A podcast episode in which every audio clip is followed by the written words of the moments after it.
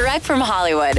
Hands up if you got through 2020 with music by your side. Thankfully, despite the insanity of the year, uh, there was actually a ton of great music to speak of, and Billboard tackled the tough task of narrowing it down to the 50 best songs of 2020. And we've got the top three for you right now. Megan Thee Stallion, Savage Remix, featuring her fellow Houston hustler Beyonce, gets the bronze.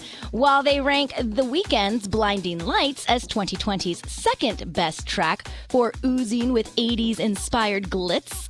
And the number one track, according to Billboard, is Ariana Grande and Lady Gaga's Rain on Me, which they say, because of its message, was 2020's unofficial theme song. That's direct from Hollywood.